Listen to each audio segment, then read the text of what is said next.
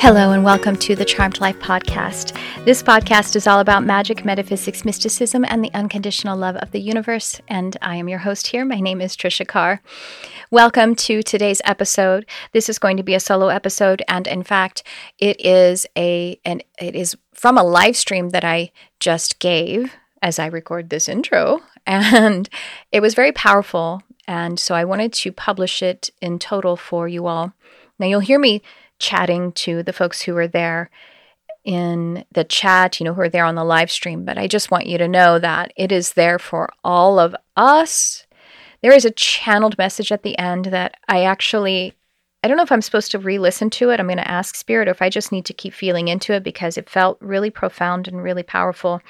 And folks who were there said as much as well. And it was from a collective of, of guides, interdimensionals, masters, some of which are named, but many of which could not even be named because everybody who is coming to this, whether it was on that live, listening in the replay, listening to this podcast, are bringing their guides to it. And my little uh, mind and vessel couldn't possibly map all of it and and identify all of the energies even if they we wouldn't have had the time. How about that? We wouldn't have had the time if we sat down and listed all of them because it would have just been not the point. How about that so you will feel, if you, you know, are so inclined, your energy in it, your guides in it. And that's at the very end. And so, but we go through, I'm talking about in this some tips for empaths. I actually talk a lot about human design and I give you all of the details in there. Now, there is a mention of a graphic that I'm talking about. So I'm, I'm pointing to a graphic on the live video of the human design chart the emotional center or the solar plexus. So I just want to let you know that you can go and pull your human design chart by just searching, you know, human design chart, or you can go to Jovian Archive, which is the name of the platform, the official name of the platform for human design, and you can check it out. All right, well, without any further delay, I hope you will enjoy this. Remember, again, the parts where I'm giving some readings or in some intuitive insight, you know, Spirit really organizes that there is something in it for all of us. So I hope you enjoy.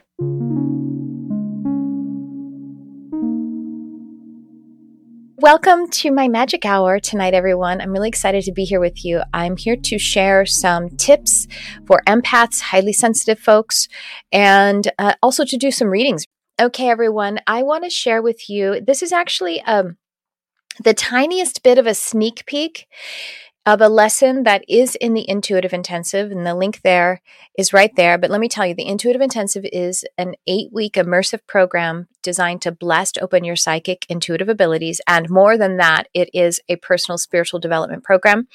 It is designed to help you to live with your intuition, to have evidential psychic intuitive experiences. And I will say that the way that Crystal Ann Compton and I uh, teach and contextualize psychism is that it is all about unity. It's all about the light and the magic that we experience is like there's no magic if it's not magic for all. So that's why it has a has that personal development feature with it as well.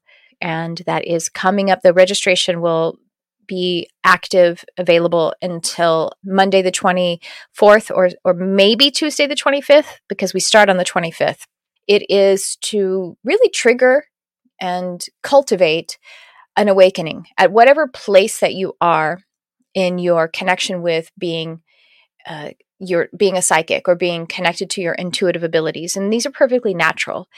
Intuition is natural intuitive abilities meaning like you actually have skills to you to do magic and to uh, to have energy manifest according to your intention and intention and attention. And uh, that's uh, you know i was kind of bumping around in this world for a while until about gosh i think it's eight eight ten years ago now.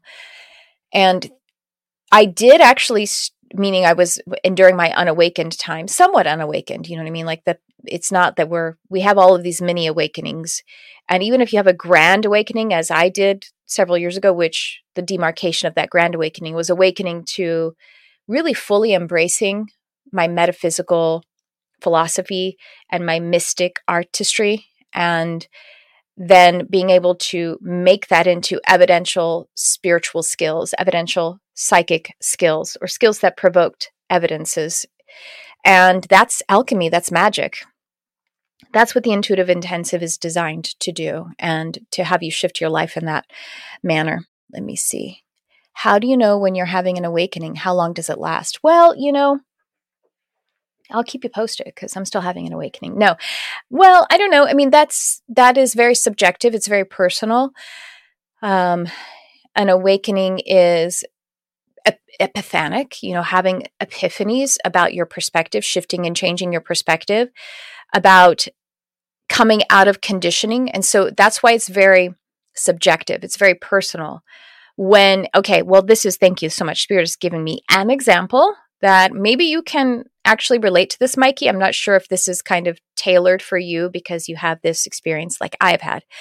I, in my past, because I have, I have a tendency, I have a shadow aspect that is very predominant in codependency. It has partly to do with my my design because my gene in my gene keys profile I have the shadow of codependency in three places.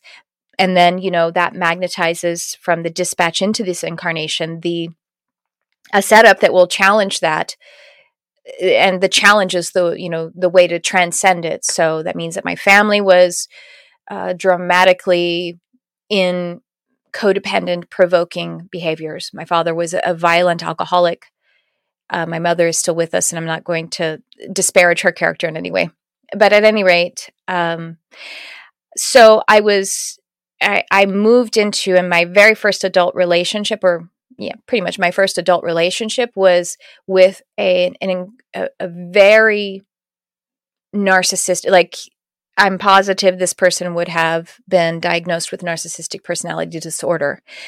A very controlling narcissist and I was a very disempowered, enabling codependent. And I was in that relationship for 7 years. Like a friggin' disciple, like a servant to it. And really it came to the point toward the end of the seven year period where I wished one of us would die. I, am admitting that. And and I would have that ugh, like when I would think it because I was like and I wasn't feeling violent against him or myself, but I thought I can't live the rest of my life this way. And that's how like codependent I was and how lost uh, of identity I was. To me there was no option to leave.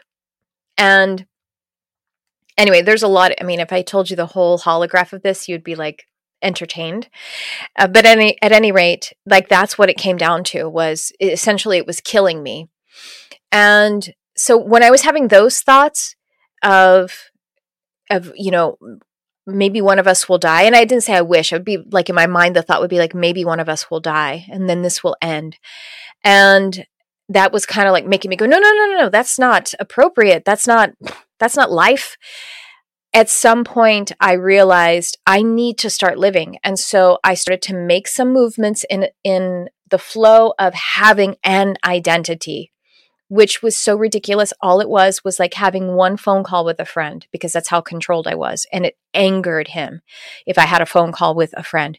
And then the other thing that I did that was the bold and brash move in our situation was for me to take one class at the community college during the summer session and it was like music 101 you know what i mean like music history 101 and it was such a uh, departure from his approval and control that he knew that it was a huge move now i'm telling you this long story because i feel like a lot of us can relate to it but also i'm directly answering your question mikey so hang with me and so I really decided to take this class.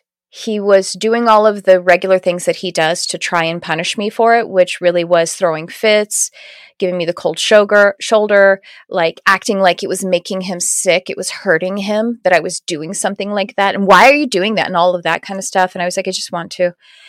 And so one night in the middle of the night, after I had already taken the first class, this person uh, was up and I could I mean he woke me up from my my empathic nature. He knew how to work my empathic nature. So he woke me up basically telepathically or telempathically And I was like, even in the other room, because we didn't sleep in the same rooms. And I went in the room and I was like, what's going on? Because he had energetically woke me up and he was just kind of like, I don't, I can't even describe it. Like physically, like he would just be like, uh, acting all dramatic and grunting, like, oh, I'm hurt.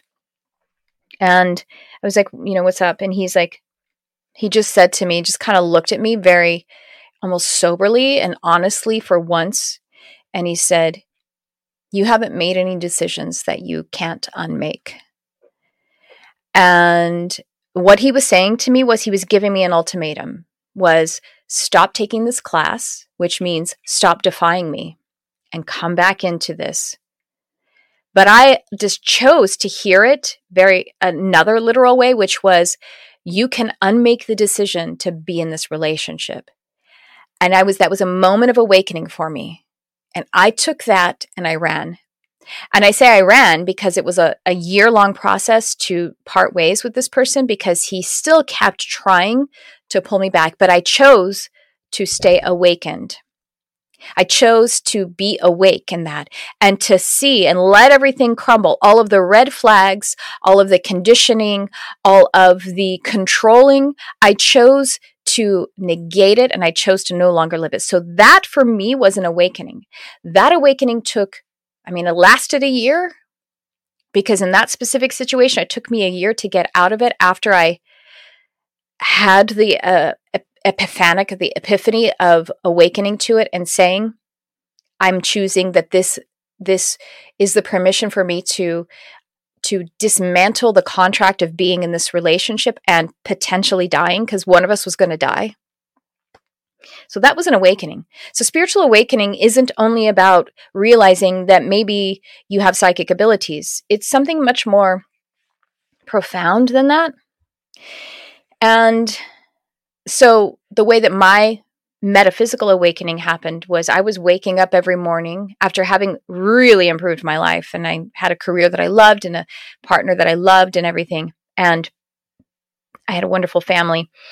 But I kept waking up having these feelings and I would go like what is this? It's uh, and I would like let it bubble and I would let it come up into a thought and the thought would be, I hate my job and I'm afraid of this day. And it was literally the opposite at the time. I loved my job, I loved what I was doing.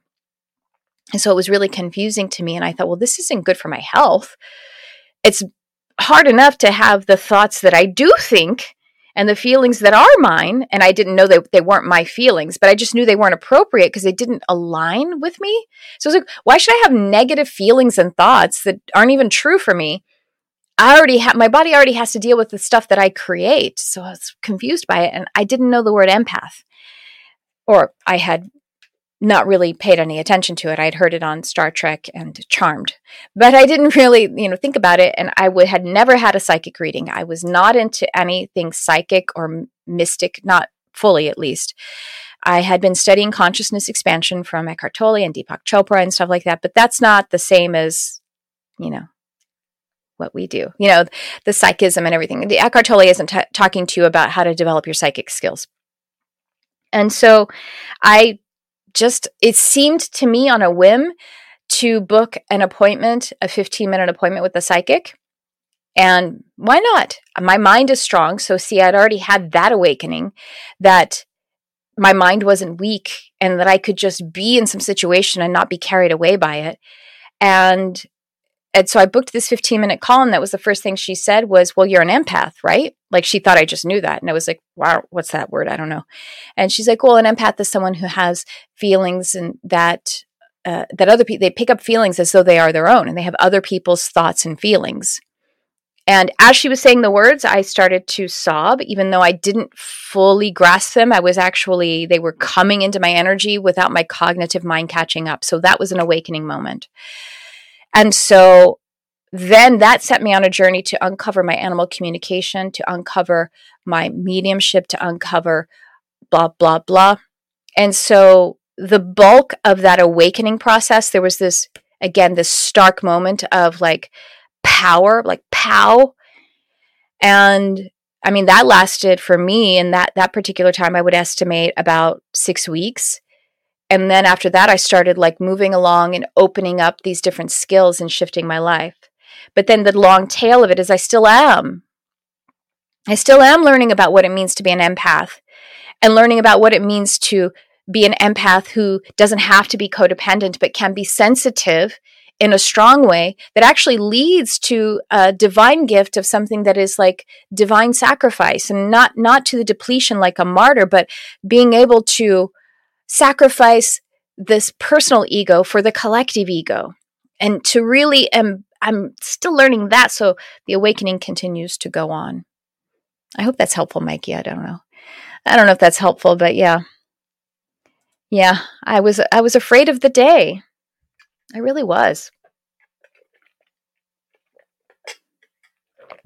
it makes sense. You're welcome. Thank you for asking.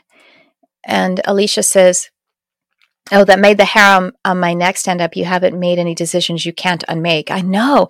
And you know what is so weird? I, honestly, here's the deal, Alicia, that when he said that to me, it was actually I had a little I had a mini epiphany. It's like having a mini orgasm, but you know, you kind of like keep going. I had a mini epiphany while I was saying that because I didn't realize until now that he actually meant at the time I was visiting the timeline, he meant you can stop taking that class and I won't be mad at you anymore. I didn't I chose not to hear it that way. Like my my higher self kept me from that version of it so I wouldn't lose my identity once again because what I heard from him was you have a way out of this because you can unmake the re- the decision to be in this relationship. That actually just came to me and it's been How old am I? It's been 20 years. That's amazing. So how long does an awakening last? that's wild. I got to say that's wild. I was just moving along so I wanted to tell the story, but I really did just have that awareness show up. Super manipulative. Yes, absolutely. I know. John Rodriguez says he loves the gene keys. I'm happy you referenced that work. Oh my gosh. So, John, I am taking the um, the Pearl sequence right now, which is a, a, one of the programs. Um, we're about halfway through, and um, yeah, I love the gene keys too. I'm a reflector. My human design is a reflector, and it's almost like there's no design is what a reflector is. So the gene keys has so much for me to dig into, and I'm so into it. Everyone, if you don't know what we're talking about, the gene keys is a system that has been um, created, formed. I don't know what you would say by Richard Rudd and the book, you could just find the book, Gene Keys. And I love to both read it and listen to it because he, uh, I mean, he's so, such a, it's just so phenomenal. And it's based on, well, first of all, he says that, you know, because he worked with human design for a very long time. I don't know how long, a decade or more. And so he says that's definitely a foundation for it. But he expanded it even more in the area of the I Ching. And it's, um, Hi, Danielle. And so, yeah, it's it's amazing. So it's one of the things is an archetypal system. So you put in your birth date and the time and, and place, and then you get this wonderful chart, and it shows you these different spheres that hold your gene key and then each gene key has a shadow has these these frequency rings of shadow gift and siddhi s i d d h i which means divine gift. So gene key 19 is in three places on my chart. God bless me. And the the uh, shadow of gene key 19 is codependency the gift is sensitivity and the siddhi is sacrifice. And the sacrifice thing it's really what's really amazing about it when i talk to friends about it and i contemplate gene keys is that from the shadow level if you try to look at the siddhi you're like but that's what the shadow does. Like codependency is sacrifice right? No but you can't really see the the siddhi from the gift but you can see the you can see the siddhi from no excuse me you can't really see the siddhi from the shadow but you can see the siddhi from the gift. So, as I am vibrating with the gift of sensitivity, which means to be aware of what everyone is feeling and needing in a way that I can uh, be help to be a balance, hold space for it without identifying to it, which is what a codependent does. A codependent releases their identity their personal identity to be someone else's identity, to be another ego identity, a different ego identified. And so then, but sensitivity is more of the, uh, it's more independent, but it's beginning to become interdependent. And that's what the sacrifice siddhi is. A sacrifice means I don't need my personal ego. I am one with the field and let's move together. And so that's what it, it's actually the elimination of competition when we're in that frequency ring of sacrifice. Oh, yes, I know. Yes, thank you. I can't suffer enough to make you happy. That's absolutely true. I reference that in my mind a lot, and I reference it in teachings. You know, um, Esther Hicks, Abraham Hicks, uh, you can't become sick enough to make someone else well. Oh, Chastity says that my son passed away in 2015, and his passing has awakened me. I'm so sorry. I'm so sorry for your loss. And that is actually a, an interesting, if we can say that, a bittersweet gift that does happen with our loved ones passing, and in fact, with my own personal awakening that I was just talking about. My best friend at the time, her her mother-in-law passed, who was really like a mother to her. But she didn't tell me about it for a few weeks because she was just like so devastated and you know we didn't live that near to one another so it was like not that it wasn't that uncommon that we wouldn't talk for a few weeks and she was just having such a difficult time. Her because i'm an empath too i think her pain and grief actually caused me to have an awakening by proxy because of what was happening to her and I didn't even when I didn't even know that that was what was happening. But here's what happens when our loved ones pass. A piece of us leaves the physical realm because they are a piece of us. The a physical piece of us is I mean, it's as your son, he's he is a part of your body. And so as the part of him that creates his body left this dimension and that a piece of you went to the beyond. And that takes your awareness, that takes your consciousness, that takes you to that perspective. And so that's why it triggers an awakening because if we if if being asleep means to be not looking to a higher realm but being paying attention to this set of information but then a part of you moves to a higher perspective, then that's there's like the the awakening, you know, and in in in literal senses, then we may start experiencing our loved one's presence, and you know, all these different evidences will show up. But that's an energy side. That's what's happening. I'm sorry, Chastity. Okay. All right. So I wanted to give you guys some tips on on on being an empath and an HSP. So first of all, a piece of it leaves with them. Yes, yes. Well, you know what, Brad? I will tell you, and how I. I mean, I experienced that a few times, but one way that that showed up for me, and I'll get to the empath thing. One way that that showed up for me in, in a way that made it so concrete was actually when my father passed, and he passed in 2016. And my father had not been in my life for 30 years maybe? 40 i don't even remember how long. So you know he my mother and i left him when i was like 11 and then by the time i was 13 we moved out of state and i didn't see him again. I saw him one time when i was 19 for one visit and then the last couple of years of his life so i was around i was in my mid 40s i saw him a couple of times because it was like he well I saw him after my husband and I got married. My husband wanted to meet my dad. We've been together nine years, got married. My husband's like, let's see if we can meet your dad. and so I saw him then, and then I saw him like, I can't remember if it's once or twice more because he was having events that seemed like they were at the end of life. And so he wasn't in my life. So when he passed, while I did actually cross him over in, you know, in a spiritual trance, um, he wasn't in my life, so my grief wouldn't be this wouldn't be typical. You know, when you lose someone that you love, there's this tremendous pain that they're no longer in your life. But my dad hadn't been in my life. for most of my life. So I didn't have loss in that sense.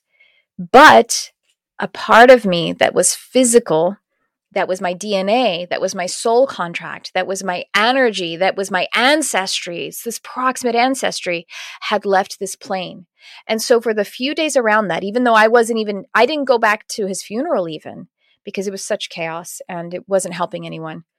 For me to be there, I I was just the few days around that, I was so like out of it. I was so, and I remember talking to my husband and going like, oh my gosh, I just feel so astral. Like it's so hard for me to be grounded. And I heard spirit, I heard my guide say very clearly, yes, because a piece of you have has left this plane. And so your energy has to learn how to reassimilate without that piece of you here. This wasn't even a person that I was close to, technically speaking not emotionally speaking, not relationally speaking, just physically and spiritually, obviously, ancestrally. So then I was like, oh, so that's what happened there. Okay. For realsies, though, let's talk about the empath. So, an empath is someone who experiences other people's emotions as though they are their own. And those emotions then also often become thoughts because that's what emotions do. Now, I want to say that there is a shadow way for that or a codependent way for that. And there is a way that is both appropriate and natural and still like experiencing it so uh, fully. Okay.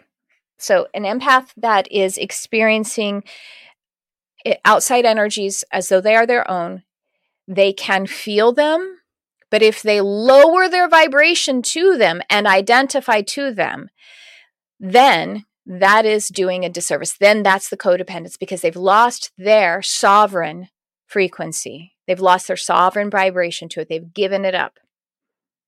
They can hold their sovereign frequency, hold that little, still small voice of, I wonder what good is coming of this. That pinpoint of light that can grow into the fountain of light that is available for the purpose of being able to experience all that is around.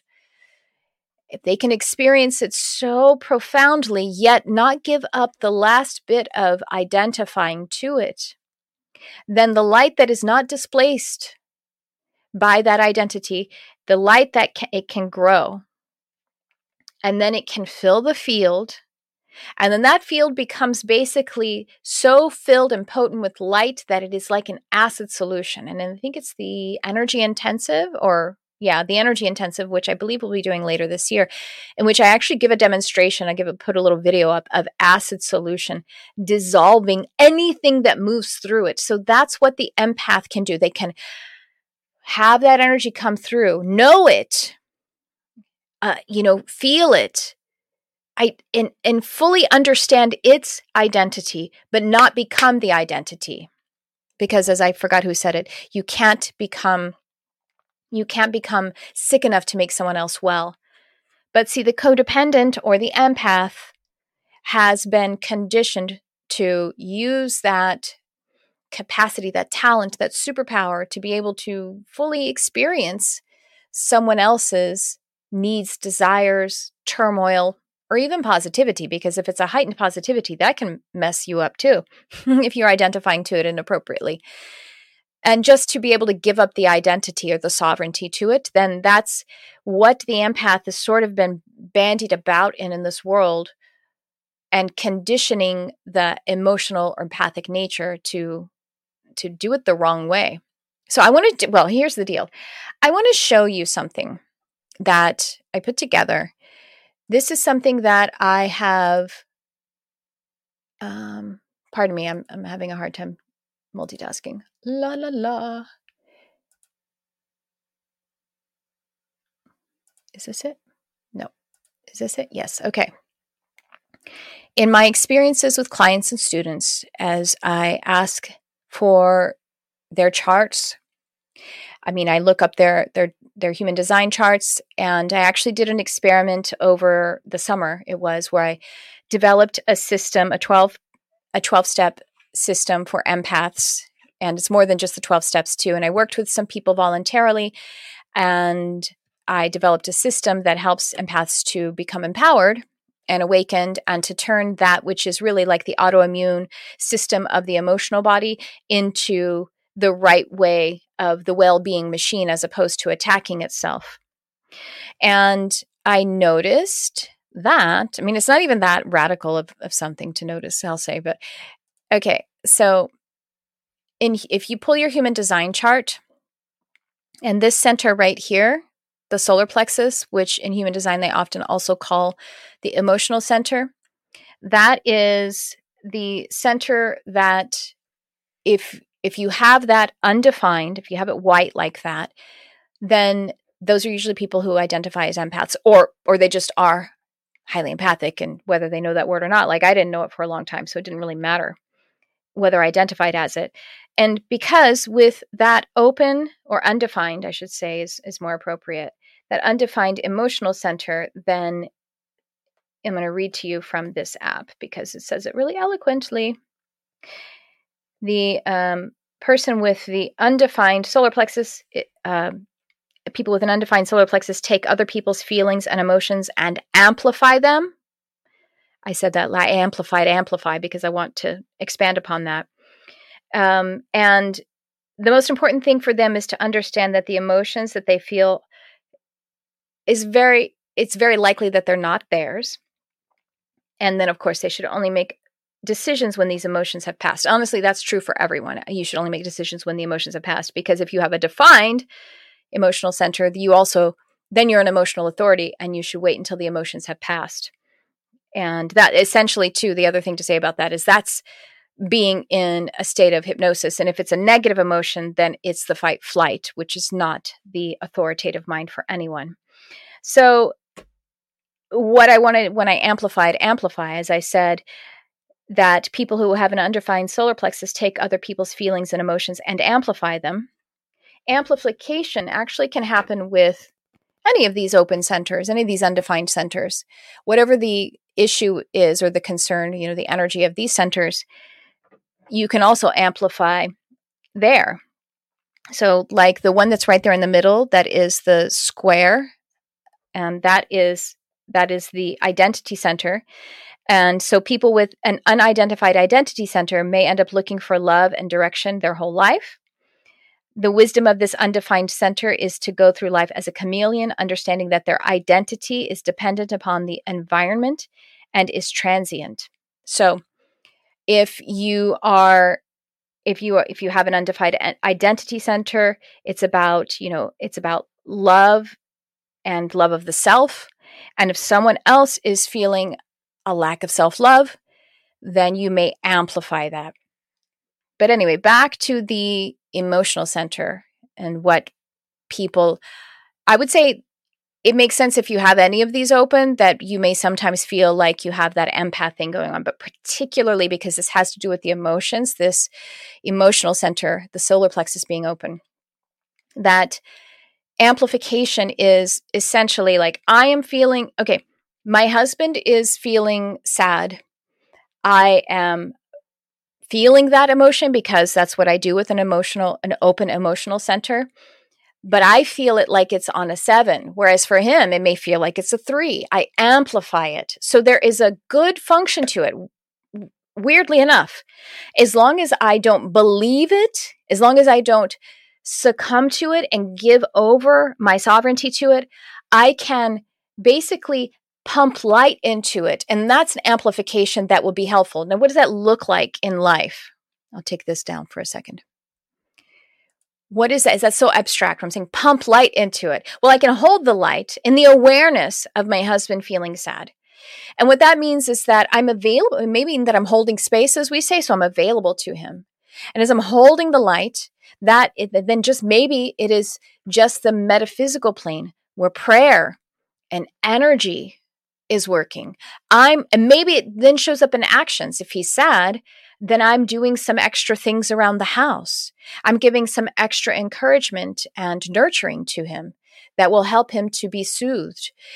And then I'm available to dispense wisdom because if I'm filled with light and I've pumped this amplification full of light, then I'm holding the space of, I wonder what good is coming of this, and that sadness actually is bringing us to a greater hope or whatever it may be. If I can hold that light and not be matching his frequency, then I'm available to the healing, but I can feel it at, that is is as important as it is my own because that's what the empath does. That's what the um, open uh, solar plexus will do.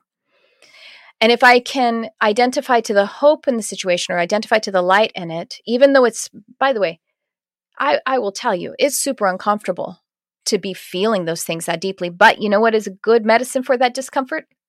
Holding the light. So, what is holding the light? This is, it's imagery, it's a metaphor, but it, it's also, in a metaphysical sense, literal. I see it as, or I feel it as, filling my field with light, that column of light and that light is purifying, that light is source light, that light is God light. And it fills every nook and cranny of the space that is meant to be mine and it extends beyond it. So I don't even know what the space that isn't mine. So you see how I've now moved from codependency of losing my identity to sensitivity of understanding what's happening and allowing light to be pumped into the knowing of what's happening. And then sacrificing my personal ego identity to the one identity because I am light. And that's what I mean. And I can, I choose to hold it because for me, I feel that pull of the pain of that emotional resonance.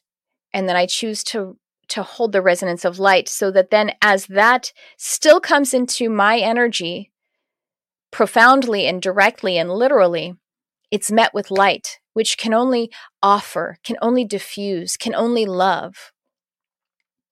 And so for me, it is actually a feeling. It's more than just a visualization because those, I'm more of clairsentient. It's holding that light and I feel it threatened because I'm like, what if I just go ahead and crumble and feel extremely sad? And then I go, no, I'm going to hold the light because something good can come of this.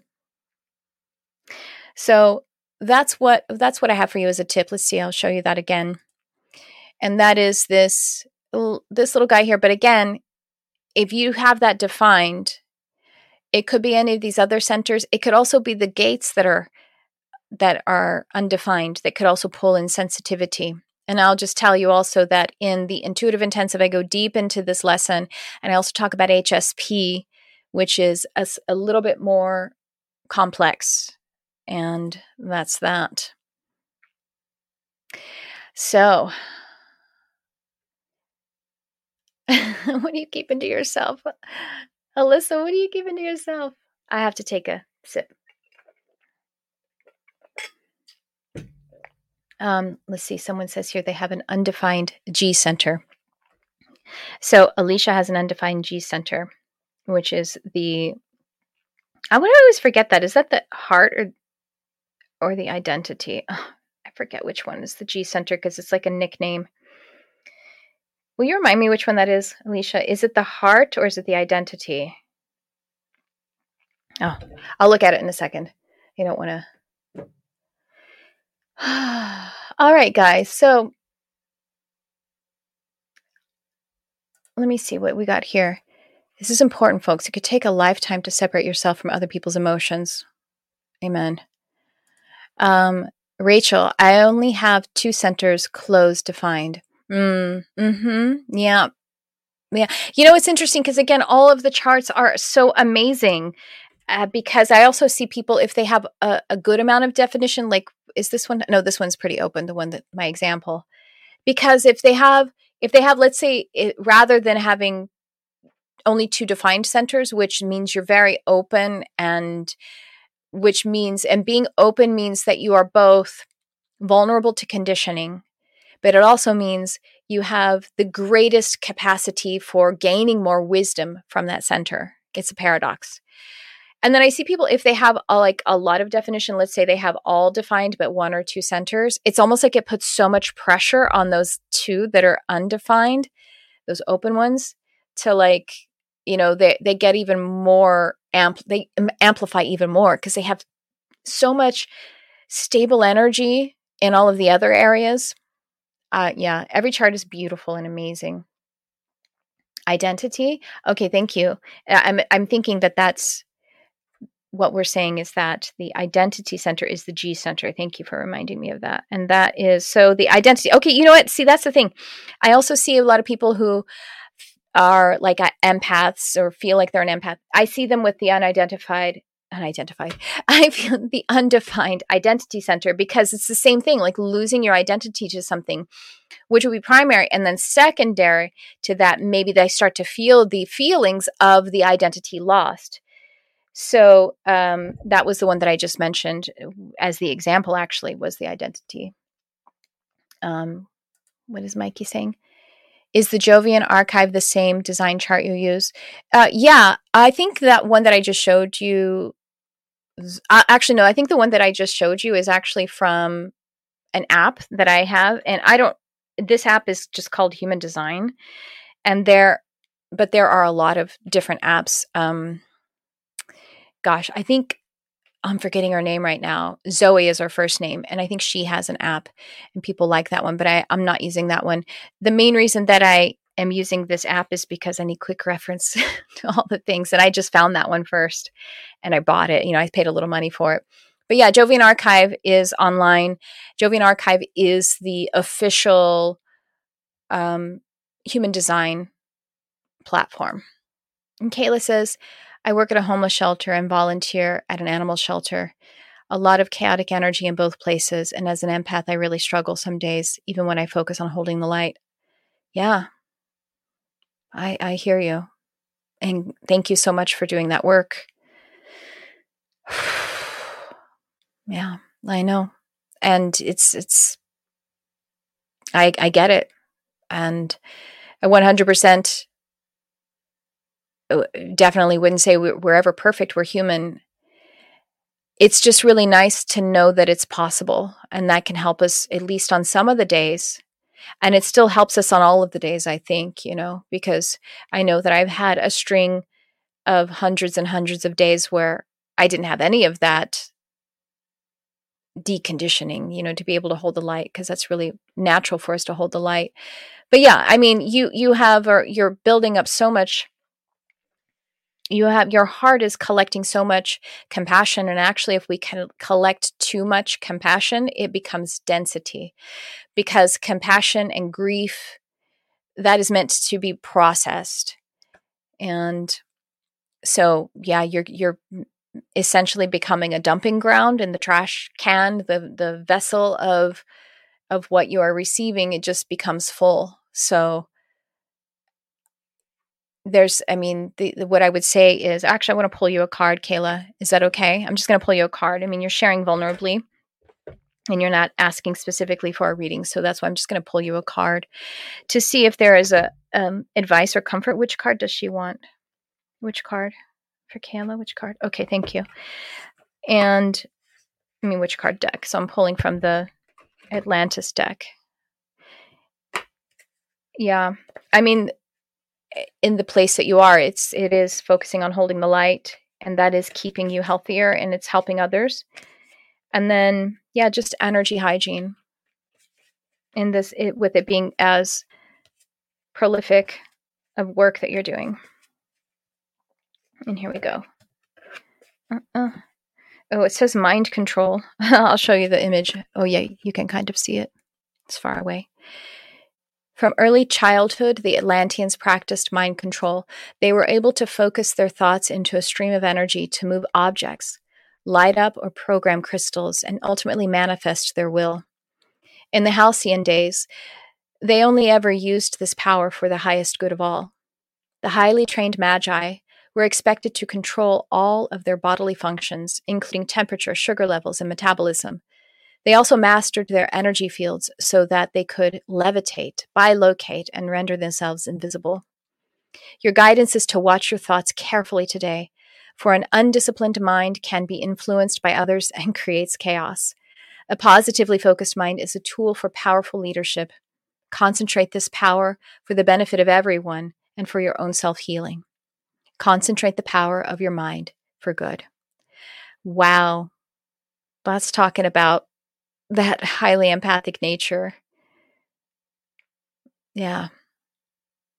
So, I what I would take from this Kayla is I'm sure if you can maybe uh, triple up on your priming to be able to go into these situations, and that will help uh, because sometimes it's going to be you know, we go through cycles and it's like you're doing really great on your practice and your personal development, spiritual development, consciousness practice.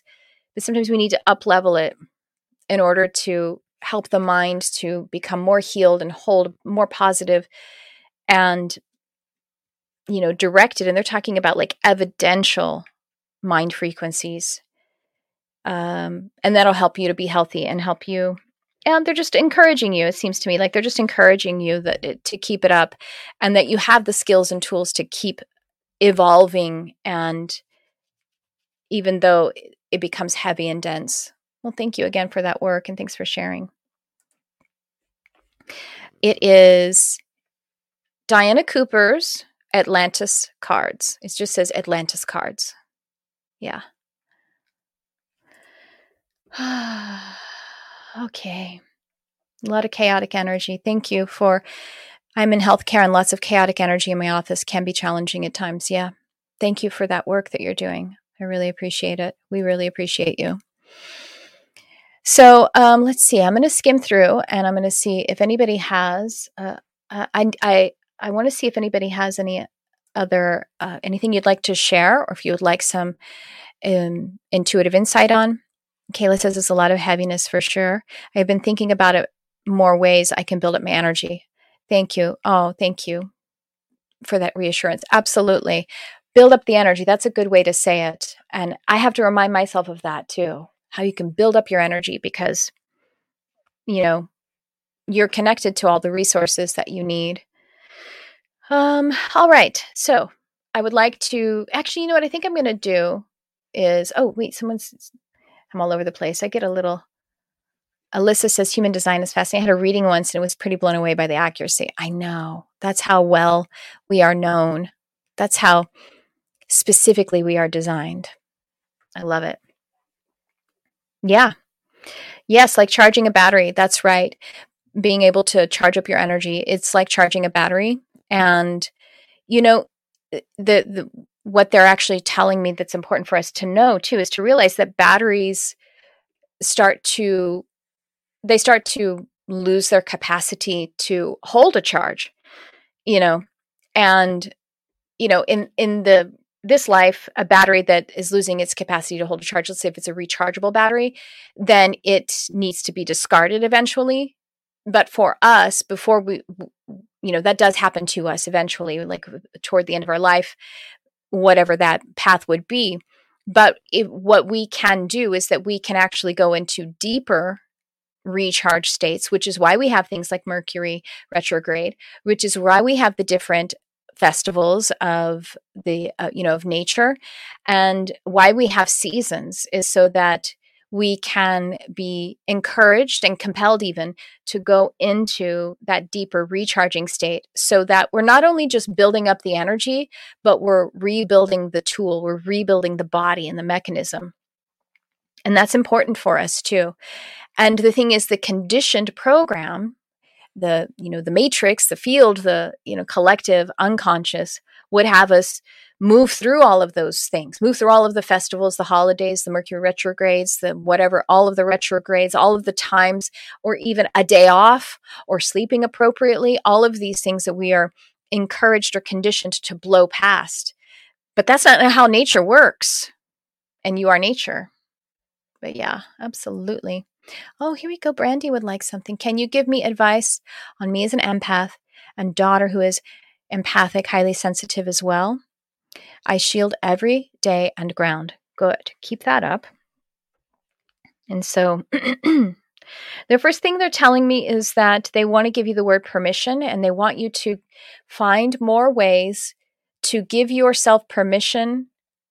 Okay, thank you. So they're explaining to me we really need to hear the word empath when it is a struggle or a challenge or we're suffering from the empathic nature, then we can just call it codependent because we are energetically codependent, meaning we are losing our spiritual energetic identity to something. And so, where were you guys going with that? Thank you. Permission slips. So they say permission, give yourself more permission to be who you are, which may mean that you are tired and you need to somehow honor the fact you first have to honor and embrace the fact that you are tired or that you need less stimulation. And that when you first honor it then the field will start to show it up in your life. And so that may mean that you need more meditation. That may mean that you need more sleep. It may mean that you needed eh, less work. It may mean a lot of things you know? It may mean that, that there's someone in your life who you need to spend less time with and they may be someone that you love and someone that depends on you but you still may need to spend less time with them. Um, it, it can mean all kinds of things. It can mean permission to come home from the day and meditate before you do anything else. And the meditation can look like maybe it's taking a bath before you make dinner so that how do i do that? Because everyone's home well, if you honor it first, then the life starts to change around it. And so they say, give yourself permission to be more of who it is that you really are. And that the clues to that are the ways that you feel. The clues to that are the ways that you feel. And the loudest clues are the ways that you feel bad. Because when you feel bad, it means that the, the, the gentle nudges have gone on and on and on and on, and that we have ignored them and we've said that I don't have permission to honor that. I don't have permission to listen to that. I don't have permission to take action upon that. Then it starts to become painful. Subconscious mind always gets what it needs. If we try to sublimate our desires, they don't go anywhere. They get louder and they become patterns that create um, discomfort, suffering.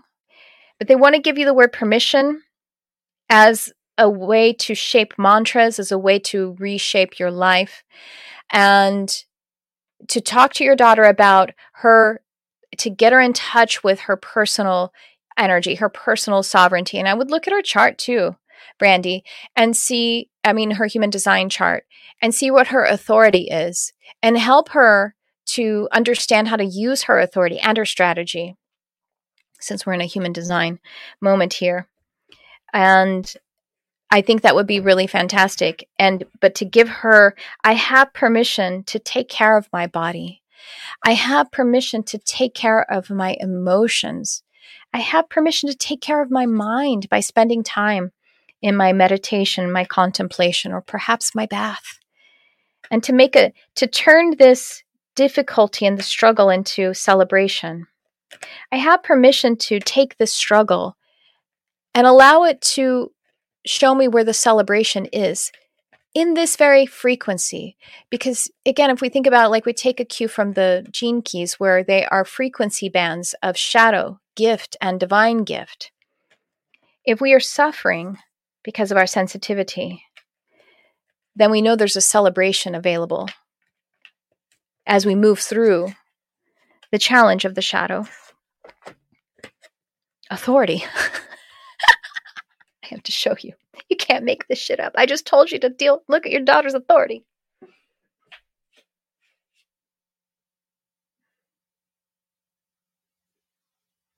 Oh my gosh. I mean, that's the whole message. It's not just that I told you to, you know, the to look at your daughter's chart and help her with her working with her authority, but also giving yourself permission, taking the authority back. And so this card says the frequency of authority reminds us that true authority is powerful, directed, and realized, yet receptive, wise, and loving. That is so important. It is so important for the highly empathic person to realize that true authority is not just powerful and direct, which is great because we need that, but it is also receptive and wise and loving. Boundaries are loving for others, just as loving for others as they are for you. Boundaries are about keeping your energy in and about showing others who you truly are. And you know what? Who they truly are wants to know who you truly are. That's just a fact. That's just really it. So that's what boundaries help us to. And we need to, they're saying permission because they want you to know that you may need to put boundaries around your life and the way that you've said yes to things that are not right for you, they're not correct for you and that you maybe need to put some boundaries up around that and we don't have to let that overwhelm us it's one piece at a time we joyfully embrace the the you know the gift that is being offered and identify to I'm getting better at shifting my life. I'm giving myself permission to shift my life. Maybe it's my hours, the the time that I'm spending on things that are depleting me versus things that are filling me up. I'm I'm getting better at that and I give my persi- myself permission to take back my energy, to call back my energy and to continue to fill it up with those activities and those contemplations that are correct for me that help me to stay full and filled with that light so that I am of the greatest service. And I trust I trust that the field and everyone here on their purest level want that from me. I trust it. I'm saying this for myself too. Thank you. Thank you. Amen. I trust that the field wants that from me, and therefore it is conspiring to provoke it from me, to compel it from me. My highest service, being filled with light, being balanced, being tr- in, in the treasuring of myself so that I can be treasure for everyone else. This is how literal energy is. This is what the golden rule means. Love thy neighbor as thyself. These are equal. This is equal. There is no way for it to be out of balance. Out of balance always seeks balance. And so I truly trust that my highly sensitive nature, that my empathic nature is here to hold the light and be the greatest wisdom it can, a child who is sensitive to the needs of all that are there, including the adults, including those who are of a greater stat- statue of life, stature of life, can give us the most profound of wisdom because it comes directly from source. It comes directly from the source. It comes directly from source. And so we channel this to you now and we give to you the turquoise light. And those of you who would choose to feel and hear this, if you would close your eyes and breathe deeply in and feel the turquoise light, the ray of turquoise, which is the Christ light of becoming human, spirit becoming human, and expressing itself as balanced and beautiful human. We give to you the turquoise ray, and we grant you with the number 33 and the triangular grid, these symbols that some of you will remember and recall. And as you have them show up in your world, in your events, as synchronicities, and even if they fall upon you now and you say, What is this with your conscious mind? We say, Just wait and be surprised.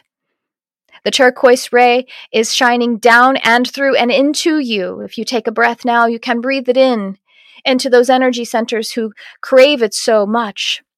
And this can be a soothing balm to your energy, an empowering energy to set right that which has gone wrong. And we do this with a cherishing of the path that was alternate because it did give us strength and it gave us perspective and it gave us something to bring back to that path of light. And you're called back now with the turquoise ray, the fractal light of God, the fractal light of source. And you're called back by masters and alchemists. For some of you, that is Saint Germain. Some of you, Jesus, Yeshua the Christ. For some of you, that is Francis of Assisi. And for some others of you, it is it is uh, it is Hermes Trismegistus, and it is so many others. And even for those of you who are identifying with the Divine Mother and her frequencies of nurturing and love and power and birthing, this is offered to you now. And we come to you from the perspective of Ra. We come to you from the perspective of those who are studying at the altar of great masters, and we say, You are that master. We call to your awareness the law of resonance, and that you could only ever begin to entertain or hear the name of masters because you are that master as well. You're a fractal, an aspect. You are that great journeyer, that great wanderer. And we just give you this ray of turquoise to help you to also be home at the same time, O journeyer. Be home at the same time. For you are ever in the bosom of love. You are ever in the bosom of divine. You are never part. You are never apart, away from divine. You are the finger of God. You are the blessing that has been dispatched from the lips of Source. And you have done this of your own free accord, for you have the choice. And so we call you home now with the attuning and with the grounding and the ascending light of turquoise. And this is for all. And we bring back the channel and we say amen, and so it is. All right, guys.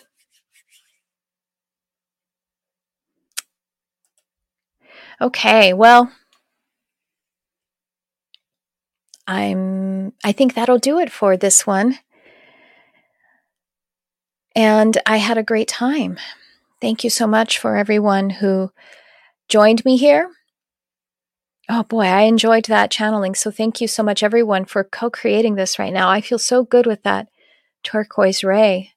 There were so many masters, interdimensionals just bopping in and out of that frequency because you guys all called them in. So thank you for allowing me to be in that energy with you. Um, oh, that was, um, yes, it was powerful. Thank you. I mean, I, that's not me saying, oh, pat me on the back. I mean, I'm thanking you because you all gave that to us. It felt so good to me too. So I just want to, as I'm signing off here, I want to remind you of the intuitive intensive uh, because I would really, uh, you know, I just, I know we're all coming together in the right divine timing, but I just want to mention it again. And it's class.lightshineacademy.com slash 2022 II. It starts next week. And this was so much fun. Maybe I'll see you again this week. Maybe I'll see you on Instagram. Find me there at Trisha Carr Charm. And uh, this was so fun. So I love you guys so much. Thank you for being here. Get to the in- get thee to the intensive. Yes, galactic beings. Brad. Yes, did you feel those? I love you. Thank you. I love you too. And so have a beautiful night. I love you, whoever you are.